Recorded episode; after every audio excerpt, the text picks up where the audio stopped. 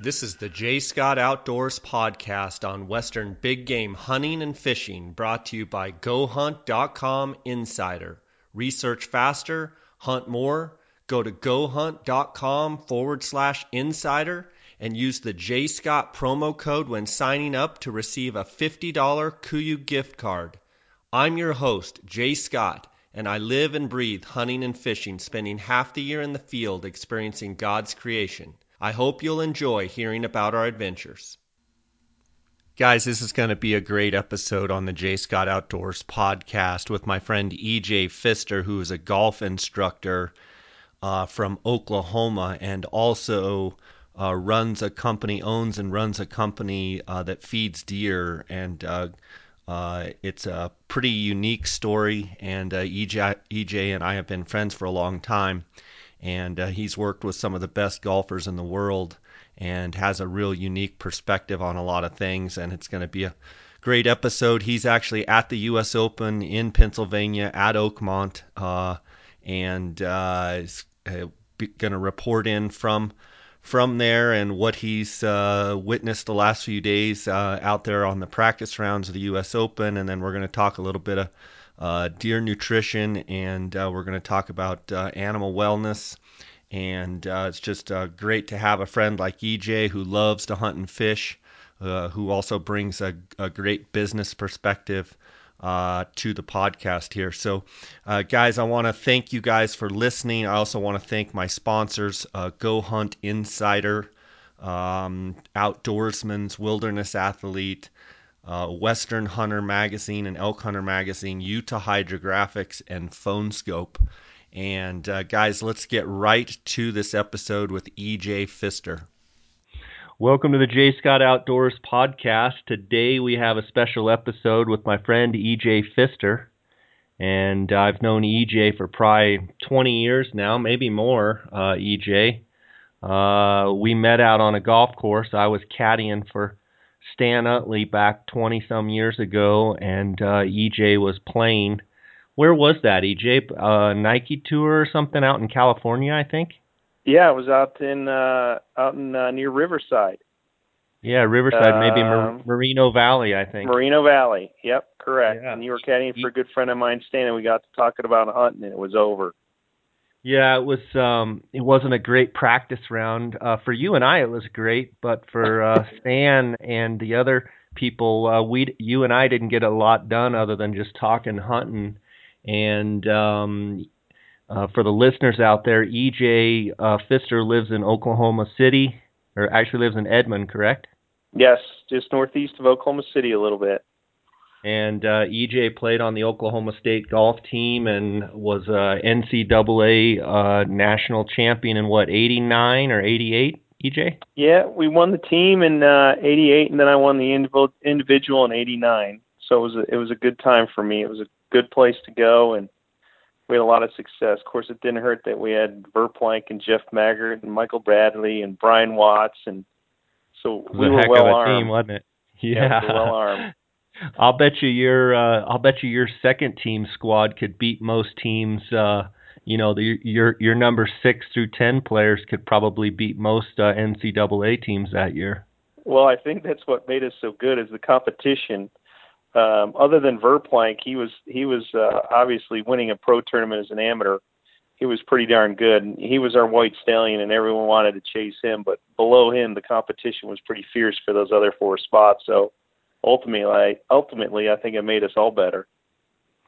Yeah, that's awesome. That's uh, quite a historical school to to go and play golf. Um, I know they've had just an unbelievable program, and uh, even the last few years, kicking out some great golfers. Uh, uh, n- not to mention Rickie Fowler, probably um, one of the best golfers that's uh, you know doing really really well right now. Who are some other players that uh, have been coming out of Oklahoma State?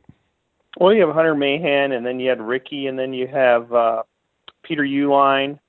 That class of uh, Kevin Tway, Rickie Fowler, and Peter Peter Uihlein was pretty strong. And uh, I think Jordan Niebrugge is getting close to. Um, this may have been his last NCAA tournament. I'm not 100% sure, but uh, obviously from the British Open he had. He's a he's a good player as well. So uh, I think it's a little harder than it was back when I was in college. I think there's more universities with with good programs with great facilities.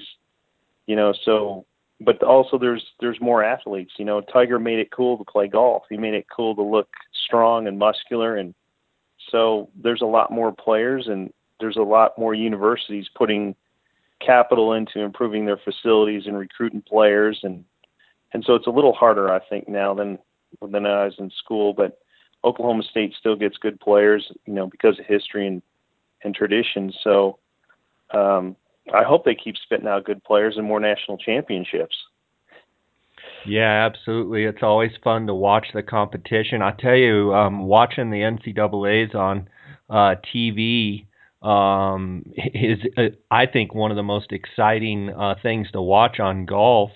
Um, you know, this last year um, there was there was some unbelievable uh, uh, stories and such uh, with with I believe Oregon winning at home and um, just uh, NCAA golf is obviously awesome to watch. EJ, uh, I have caught you. Where are you right now? I am at uh, I'm in Oakmont, Pennsylvania, at the uh, U.S. Open with Kevin Tway and his dad. They uh, brought me on board. Well, his dad brought me on board probably in 2000 or 2001 to start helping him, and then it just kind of integrated into helping his son. Which uh, one of the coolest moments of my my life as a coach was when I caddy. They asked me to caddy for him, and he won the U.S. Junior up in Boston. And it was a chance for me to use all my past experiences and teaching, you know, to, to help him. And it was it was really cool, something I'll I'll never forget. So uh, the relationship has continued on, and uh, it's been good for everybody. And he called me and said, "Hey, come on up to the U.S. Open." So I've been out here. Uh, I got out here Sunday, been here Monday, Tuesday, Wednesday. I was here for the women's U.S. Open with some girls I had taught as well. So I'm familiar with the venue and uh, it's a pretty special place. As you and I talked earlier, the history, the golf course, it's it's just amazing. It's spectacular. The condition of the course right now. You know, I've been watching when I can on TV um, some of the commentary and you know some of the analysis, and um, I didn't realize it, but Oakmont has more USGA and PGA championships than any other course in in the U.S. It's held eight U.S. Opens, five U.S. Amateurs, three PGAs, and two U.S. Women Opens. Um, what, in your mind, EJ, makes Oakmont just the perfect place for a major championship? Um, I think there's a lot of things. Um, the precision from from all aspects. You got to drive the ball well. It's not necessarily a bomber's course either. Um, played uh, Kevin played with Ernie Els today, and I think he probably hit two two drivers on the front nine. In an era now where we think bombing it and smashing it is a is a must to win a tournament, I don't think that that's necessarily going to be the case here. I think a lot of guys are going to be striving to get the ball into the fairway because the rough is so deep, thick, and lush that uh, even though they have done something smart and staggered it, where the first cut of rough isn't that bad, the second cut it gets worse, and then it's then it's unplayable almost. It drops to the bottom, and it's we were hitting L wedges and hoping to hit them 10 yards, full swing, trying to get through it. It's so thick and lush. So um, I think it's it demands precision off the tee, and then the job's not over then because the, the greens are so contoured that you're going to see guys probably not shooting at some of the flags. They're going to be shooting to the right or left hoping the contour of the ground will, you know, move it closer to the flag. And then you're going to see guys hit right next to the flag and end up 50 feet. Um, so it's you've got to use your head on which pin placements and where you're going to come at them from. And then some cases over the green might be better than than short. Uh, number 12, number one, you know, they're so severely pitched with the people see on TV so it's it's really demands a high level of precision, uh, high level of intelligence, and a lot of patience because there's going to be some bogeys made. I found out that last time when Cabrera won, he made 18 bogeys. Wow. For the week, there was only like five pars under round, under five rounds under par. Wow, I forget what um, Angel Cabrera's winning score was uh, in 2007, but it it had to be just over par, huh? Yeah, it was right around par, slightly over. I think. I don't know if he shot under par, but um, with 18 bogeys, I'm not sure. Um, yeah, if he did shoot low, yeah, he had to make a ton of birdies, and and then too, I was walking with Bob Tway's or with Kevin Tway's dad, and we were discussing that all the greens are to grade. There's no, I mean, which you very rarely see anymore. Everything's to grade. If the whole approach is a downhill, the greens also slopes from front to back. Um, a lot of the holes they leave the open front so you can roll the ball on if needed. Not a lot of force carries except for the par threes. So it's the the design of it is genius. Um, and I asked the guys in the clubhouse if they changed anything, some of the members, and they they changed the shape of a few of the greens to add more pin placements, but you wouldn't be able to tell. Um, they're just minor changes. So the club the course has stood the test of time, which is uh, without a lot of changes, um, other than cutting the trees down. Uh, I forget when they did that, around '97 or something like that. But it's it's just a great venue and it's in perfect shape. I can't wait to watch it. Um, Oakmont's known for very, very fast greens. Um, what were they rolling out there today, if you had to guess? Uh, probably around. Uh, I think they were probably faster on Monday. They were closer to 15, um, and that's and that's getting it on a level. You know, on a when they do that test or when they run that, it's that's on a flat level surface. Um, some of these downhills I don't even I don't even know Jay what you could guess. I mean, I heard they did not cut them for Tuesday morning as low as they were on Monday, and the course is perfectly playable right now. It's not uh, off the charts firm. Um, you can kind of control your ball if you're in the fairway, um, but if it gets firm and fast, I don't know how they will though. I think we're supposed to get some rain. So, and if that's the case, I think the scores will obviously be a little bit better because it's with the soft fairways, it won't roll into the rough as much, and they'll be able to be a little more aggressive on the approaches to some of the pin placements. And EJ, correct me if I'm wrong. Um, Oakmont is where the church pew bunkers are. Can you yes. describe those? What describe those for me? Um, well, they're um, like they say they're they're a church pew, but in between uh, what I've what looks to me different is they've made them deeper. So it's down the left side. The first set of them you'll see is on the left side of number three, and the left side of number four. And if you barely go in them, you got a chance to play out. But if you hit it into the middle of them, it's so deep and the pews are so tall. And the first set of them, they have tall, wispy grass. So um, you're down in those things, and you have a long way to the green as well um, because they lengthen them because of the technology and how far our ball's going now off the tee. They lengthen the church pew bunkers on number three to extend past 300. So um, what they're trying to do is if you go in there, make it severe enough penalty that you cannot get to the green. You're going to have to lay up and then you're going to have to pitch it on. But they look cool on TV, and I think this is probably the only place or the place that started it. There may be some copies, but um, these are the original church pew, and they're they're very distinct. I mean, you can't miss them when TV shows them, and and they're highly documented and talked about. So they're kind of neat. I wouldn't want to be in them, but they're kind of neat. Yeah, for sure. Um, that's pretty neat. Uh, today you got to play or follow around uh, when Kevin was playing a practice round with the '94 champion Ernie Els. Um, is Ernie's swing ever bit as graceful as it's always been, EJ? Yeah, I was talking to Bob, and uh, he's a big man.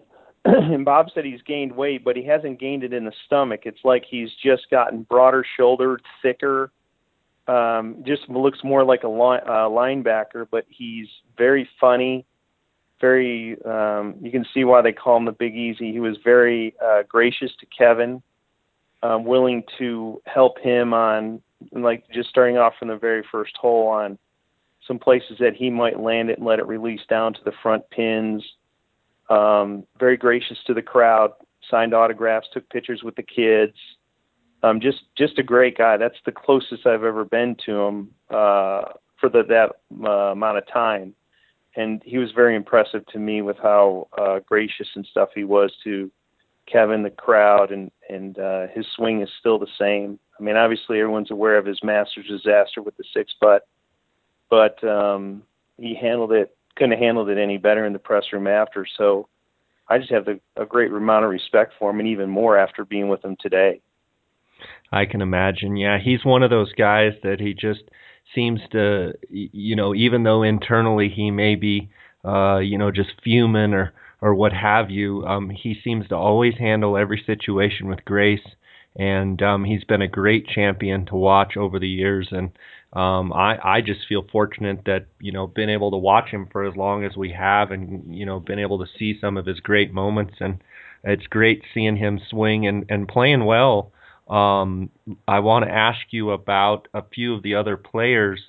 Um, obviously, uh, Rickie Fowler's got six top ten finishes this year, and um, he's looking great. Uh, Dustin Johnson, uh, Jordan Spieth. Obviously, you have to pick Spieth uh, on on every tournament, but you know Jason Day, um, and I think Phil Mickelson. I would love to see Phil um, be able to keep the ball in play. Um, I think Oakmont only has two par fives, um, so you know maybe keeping it in play in a great short game might be Mickelson's week. What do you think? Of, what do you think about those top players?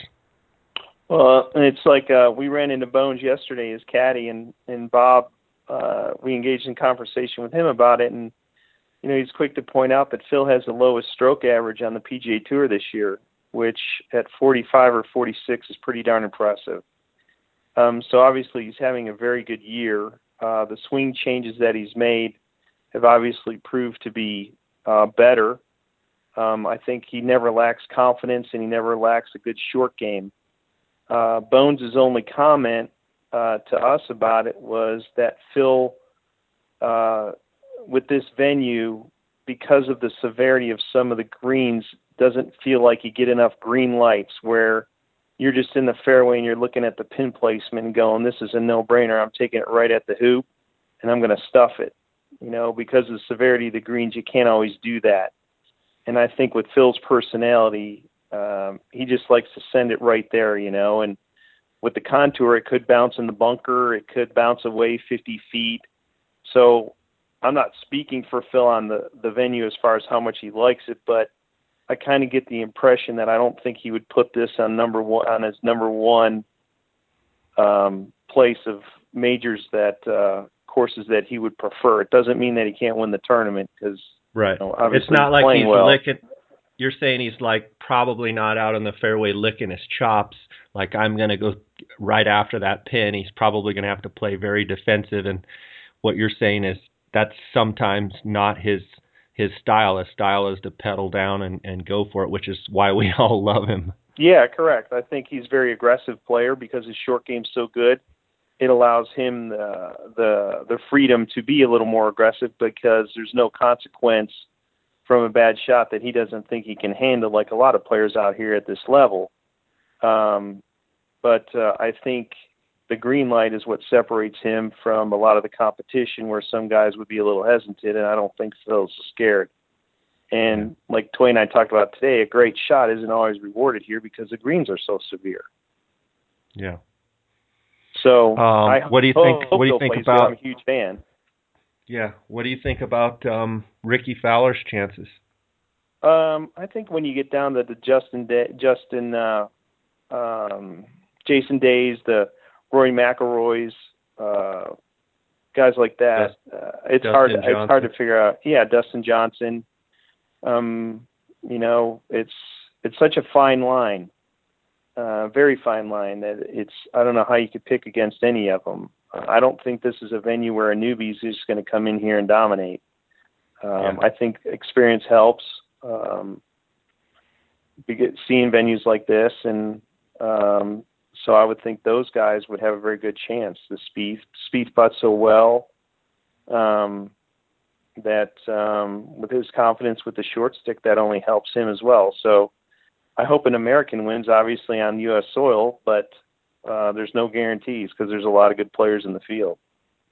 Absolutely. Well, it's going to be exciting to watch. Uh, uh, from what I understand, Fox is uh, covering the tournament, and um, I'm actually excited to um, listen to Azinger. Um, he's one of my uh, favorite uh, uh, golf analysts, and uh, I think he's going to be.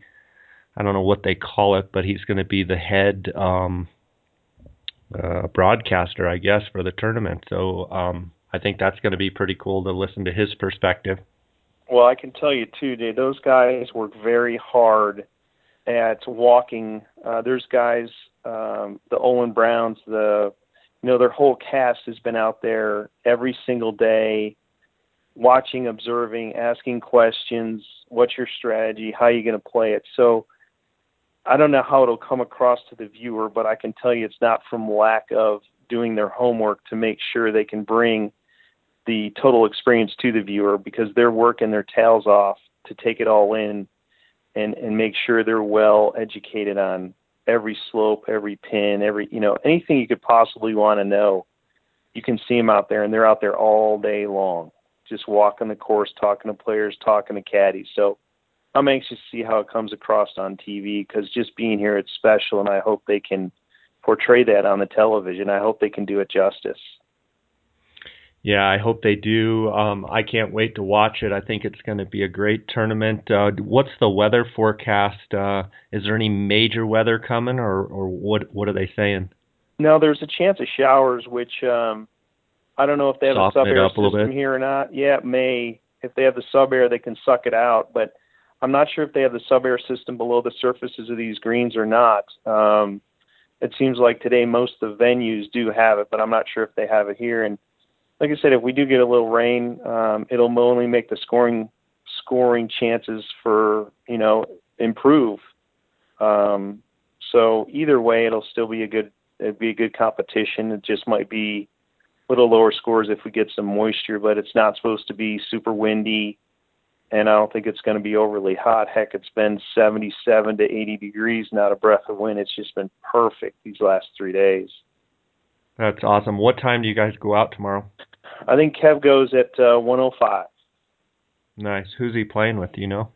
No, I'm not sure who he's playing with. Um, my work here is done. I actually now have to go to some meetings in uh, Chicago for uh, my other venture that you're well aware of. So I'm, I'm switching gears here a little bit when I uh, leave here tomorrow morning.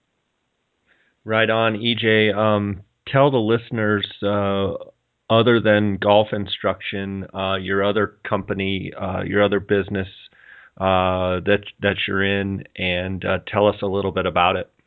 Well, I was doing some, and I still do some when the when the economy was very good before the the last market dip. We uh, we did a lot of outings with your buddy Stan Utley, and one of the gentlemen didn't like or didn't think the golf instruction business model was a very good one. So he he said, "EJ we got you involved in something you're passionate about. And he said, Do we need to get a golf course in, or do I need to build you a teaching center or a golf school? Or I said, No, none of that. So what are we to do? I said, I want to do I want to start a deer food company.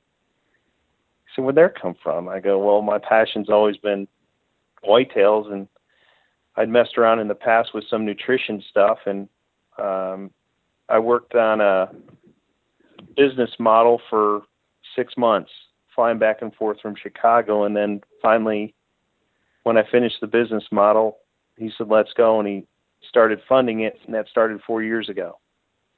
And so we build, uh, and it's a lot of it's based on Dr. Harry Jacobson's research from Mississippi State. Studied whitetails there for 32 years, so he's the backbone of of how we got started. Added credibility to the company right away, and he manages ranches from Mexico to Long Island.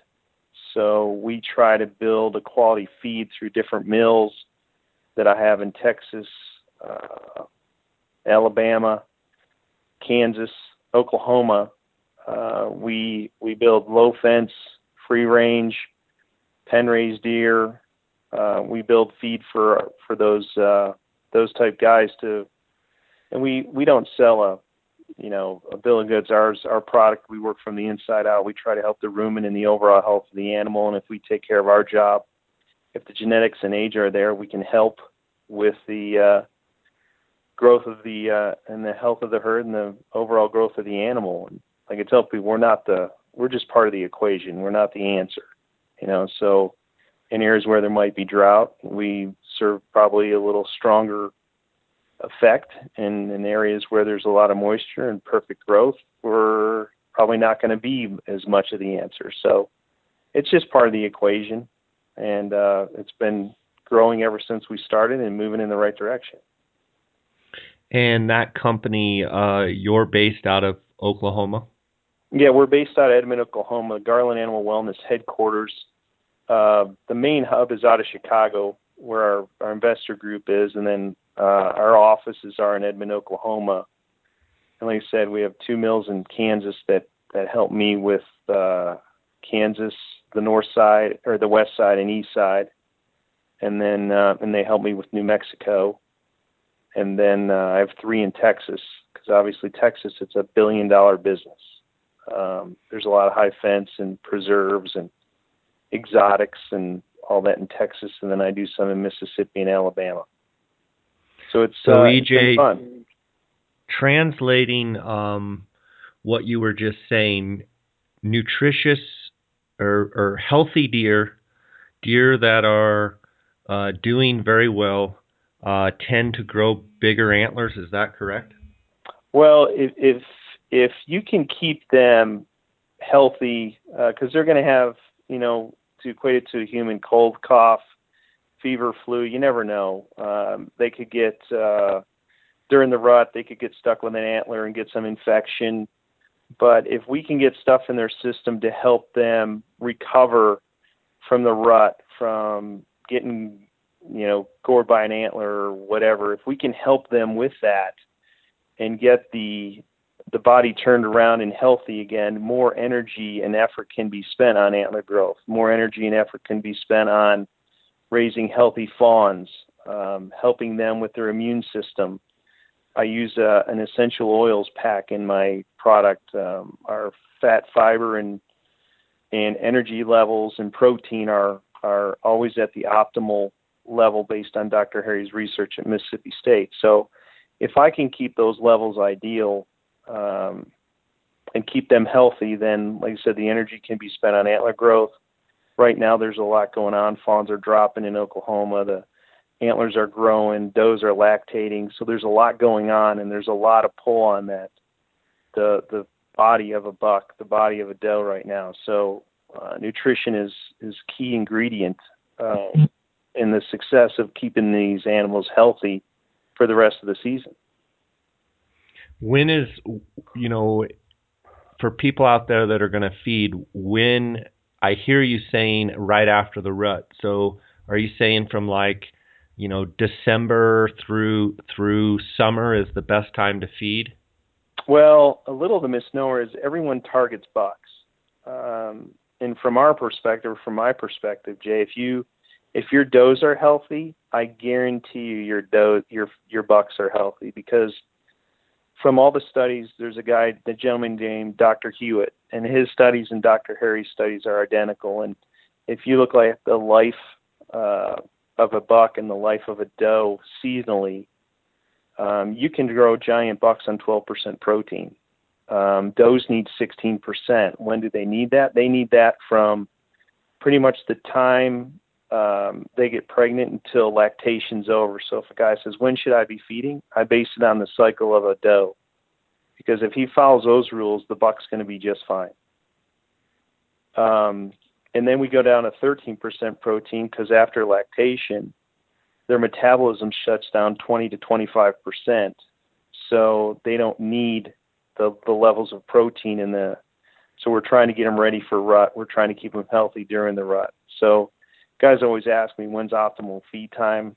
Uh, I say, you know, as soon as they shed those those antlers, you can start if you want. And some guys do it year round, and some guys do not. It depends on budget. So then we got to build a a feeding program around a budget, which you know we can help them with that as well. So um, there's a lot of ways to do it, but the guidelines for me are if the doe's healthy, your bucks are going to be perfect. You're going to do you're going to be doing just fine with the bucks. I don't target bucks, I target the does.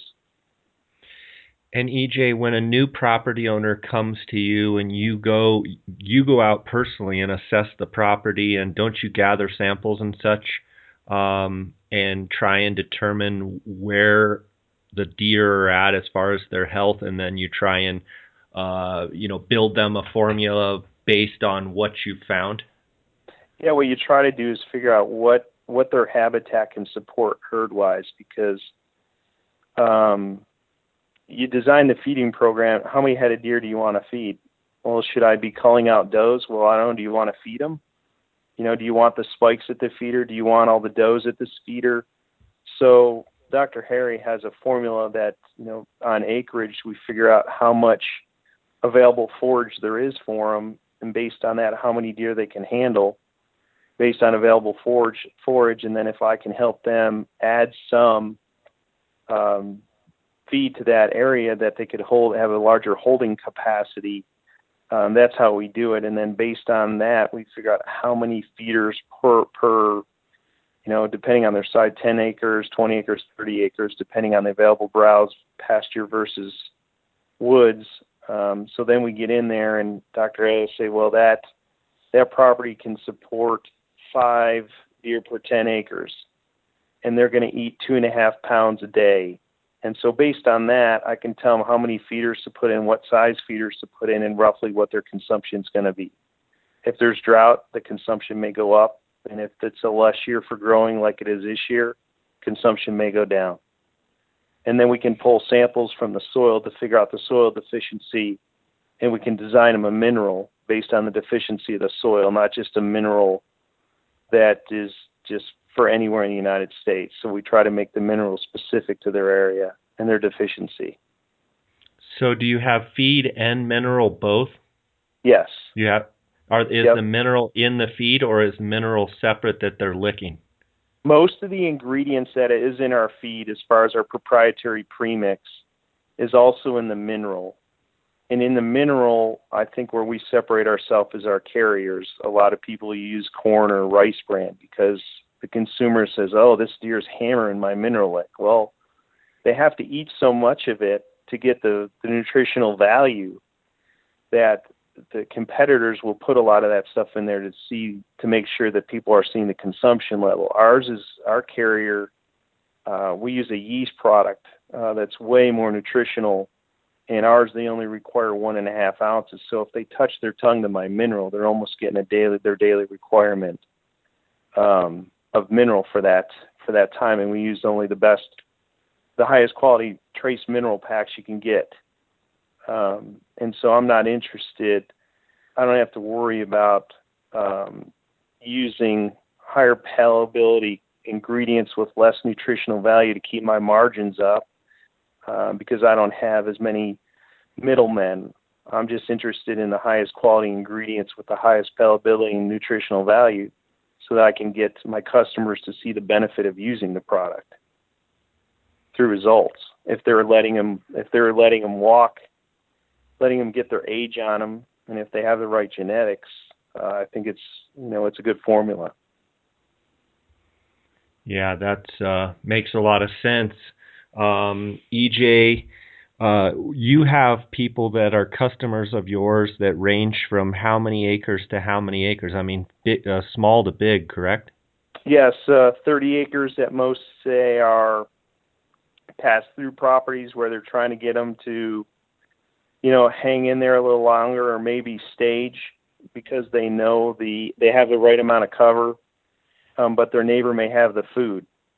So I'll try to help them lay out a plan where maybe they put a small food plot in in a feeder to see if we can get them comfortable there with the coverage and the food, and maybe they hang in there during, you know, a little longer so this these individuals have a chance to to hunt them, and those are 30. And then we have guys that have, oh, there's some customers I know. Our largest high fence is probably 15,000 acres, and our overall largest private landowner is 68,000 acres. Wow. Wow. Um, ha- have you had your product? Um, ha- ha- have you fed your product to elk? And, and Yes. if so, how has it gone? Good. I have uh, who we cater to mostly, it seems, Jay, is longhorn steers elk, and whitetails. That's why we called it Garland Animal Wellness, so we could expand. And uh, it's done very well with the longhorn steers. Um, we've done very well with elk. Um, and so, you know, fortunately for us, it's uh, we feel good about it from a design perspective, and the results have shown that it is a good, high quality product. So it's it's been fun because these landowners spend a lot of money. We have one customer that bought a buck for $160,000. So when when someone tells you they want to lo- use your feed and they've spent that much on one animal, you know, you go to bed at night and you better have a clear conscience that you've got a very good product because you do not want to kill these animals. Yeah. And so he's been with us since day one, and the buck has done very, very well. It's a buck called Rampage, and uh, it's in Tulsa, and it's it's a fantastic animal. He's getting up in age now, but uh, he produces fantastic offspring, and it's been a very good relationship. And he's helped us with our product and feedback, and and luckily it's paid off for him in results. So it's been fun. That's great. So you have a whole range of customers from uh, free range to high fence to breeder bucks to all sorts of stuff that are that are eating your product. Yeah, even little, you know, people that don't even hunt, they'll come in and buy a little 50 pound feeder that straps to a tree just so they can see deer in their backyard. And, uh, and I try to help everybody. It's, it's, it's fun. I enjoy the interaction. It's just like the golf thing. I mean, the interaction and, and to feel people's passion for something I'm passionate about with the golf and the deer.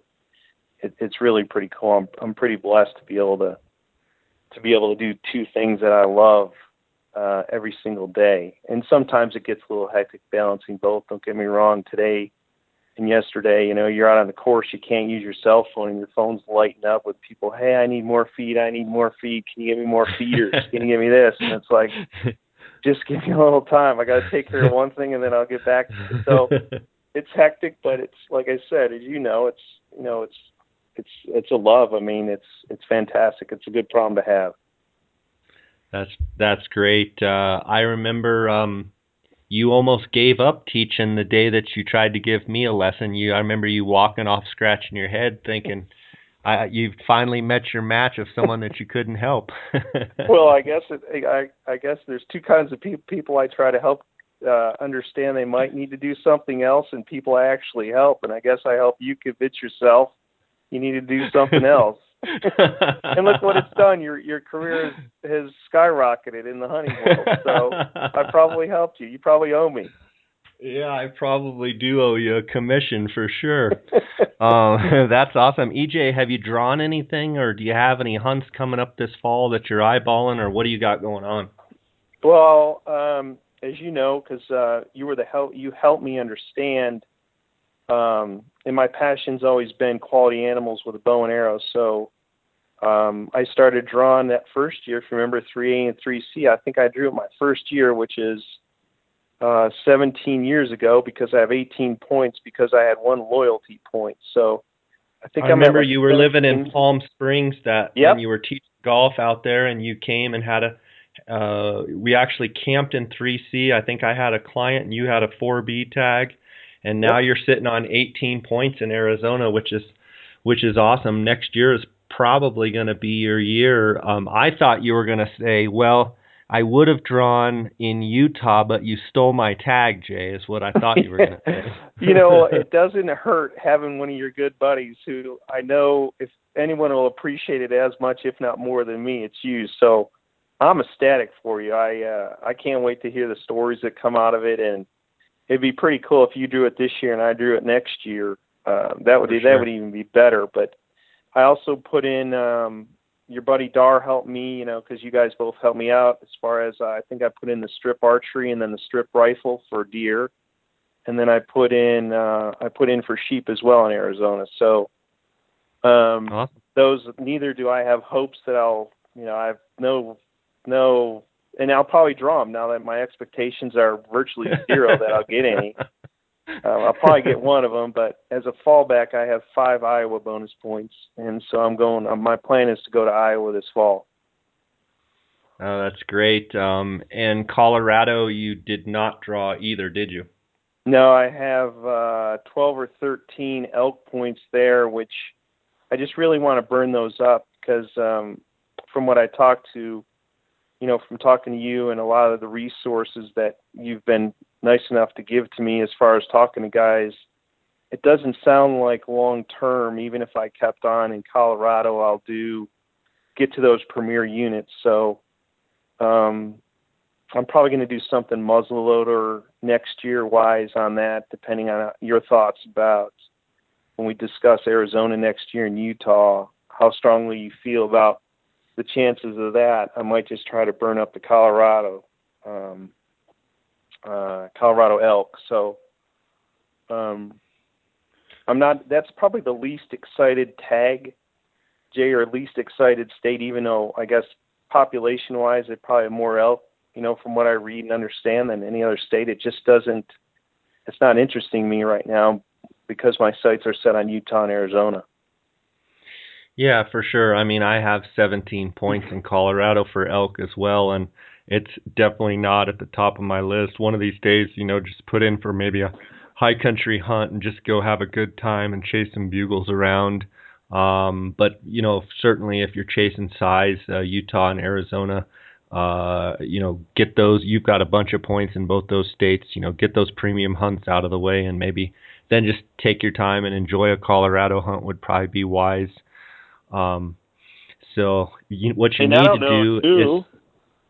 Well, what? I was thinking too. I don't know if any of these states it's transferable because my son's getting to the age now where the joy that I get of spending that he just turned 12, and fortunately in Oklahoma we have an apprentice license where as long as I'm within arm's reach of him, we're we can hunt together. And so that started at seven.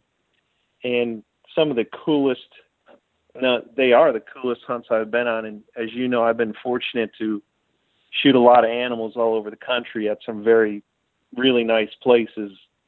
Um, those still are the fondest memories I have to date as far as hunting and sharing those experiences with my son and just the outdoors and and chasing the animals around and trying to get him to understand the respect that he needs to have uh, for the wildlife that we're fortunate to chain uh, to chase around. It's just been it's been cool. So I'd almost Is he digging now. No, he eats it up. That's awesome. Um, he he just loves it. I haven't introduced him to the fly fishing, but um, we're getting there, and uh, I get jealous every time I look at your stuff and see those big browns and stuff you're catching. It That's what I was gonna me. say. You need to bag the golf and bag the uh, the deer feed. Put put the put the uh, telephone on uh, do not disturb and and uh, get lost in Aspen, Colorado for about a week. Here well, about the second pod- week of July. if because of this podcast I get an offer for the deer feed company that's appealing, who knows? I might end up there. you never know. If I sell the deer feed company, no telling what could happen. But no, it's uh, fly fishing. You know, when I was playing the tour, I was fortunate to be sponsored by G Loomis. So I've been to some incredible spots with Gary Loomis, and I still have all the equipment and and was was blessed to be able to do all that. And it's just a part of my kid's life right now where uh, it's all about them, which is fine. Um, yeah. I don't regret any minute, um, one minute of it, but I'm looking forward to the next stage when we can jump in the car and go fishing with Jay in Colorado or go hunting and and stuff like that. But no, it's it's all good. It's uh, no regrets, and and we're moving on, and it's it's fun. I enjoy it all. Like I said, I'm very blessed to be doing what I'm doing, and with two things I'm uh, passionate about, and not one day feels like work. You know you wake up each day and say, "Darn it, I got to go out on the course at Oakmont at the U.S. Open and walk with Kevin and Ernie Els." I mean, who's going to feel sorry for me? Certainly not me. exactly. I, I do have a funny funny story for you. Yesterday, um, we got that new little um, raft, that little flycraft stealth uh, flycraft boat for when the water gets low around here. Um, my buddy here, Danny, we were putting the boat together and we looked at each other and I said, "We can't just put this together and not go float it." And he goes, "You want to go float the Roaring Fork now?" and I said, yeah, let's go try it. You know, it's at like 3,600 CFS and cranking it. Um, we did. We went and floated it and had a had a great float, just a short float, couple mile float, and just to see how the boat performed. But uh, he's like, you need to come out and play golf with me.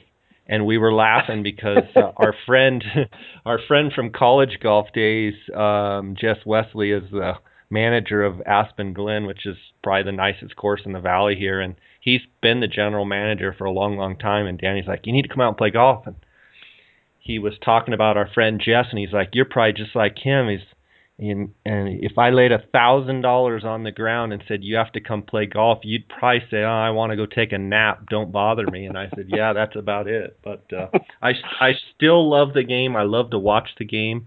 Uh, it just everybody's safer if I don't play the game. So, well, including myself. Patience, a lot of the patience, though, Jay. I think about growing up with my dad and how much time we spent fishing and hunting, and I think um, there's a lot of times you go out. Well, at least me, you're different. Uh, we wouldn't catch anything and we wouldn't kill anything, but we had a great time. And I think at the end of the day, the the patience and the perseverance to want to get up early in the morning on a cold day in Buffalo, New York, to go deer hunting. You, and chances were you weren't going to see a thing, but you still were excited. You wanted to go, and you knew you had walk slow. My dad was a still hunter. I mean, an unbelievably good hunter, and uh, he would walk 10 feet, sit for an hour. We'd go 10 feet and sit again. I'm like, Dad, we just sat 10, we just sat for an hour 10 feet from here. You know, oh no, this is a whole different view down here. Just, you know, and so I think a lot of that helped me with the mindset for golf to be able to handle the ebb and flow, the ups and downs, the, you know, of a golf career and even in business. I mean, there's sometimes you just got to be patient and not push the issue, it's it's going to be all right. And so, I think a lot of the things you learn from golf help you with with everyday life and hunting and fishing. So it all overlaps from my perspective. Well, that's that's great that you have that perspective, and uh, it's been great having you on the podcast. And I'd like to give you a chance to tell the listeners where they can find uh, you uh, for your if they want to feed some deer or feed some elk, um, the website, uh, maybe Facebook or wherever you want people to, to come find you? Well, our website I think is pretty unique because we don't jam a product down your throat. We try to tell a story, um, and you can you can click on um, the digestive tract of a deer and and learn about digestion. And so it's a lot of educational videos. And if if at the end of those you're you're moved to call us. Um, obviously, my number's on there. If you wanted more information, I can send packets. But it's what's crazy is it's a lot easier to find me now through uh, the deer feed than it is golf. So it, uh, but it's a good thing. Like I said, our website's garlandanimalwellness.com, and and and I hope people enjoy it from an educational perspective.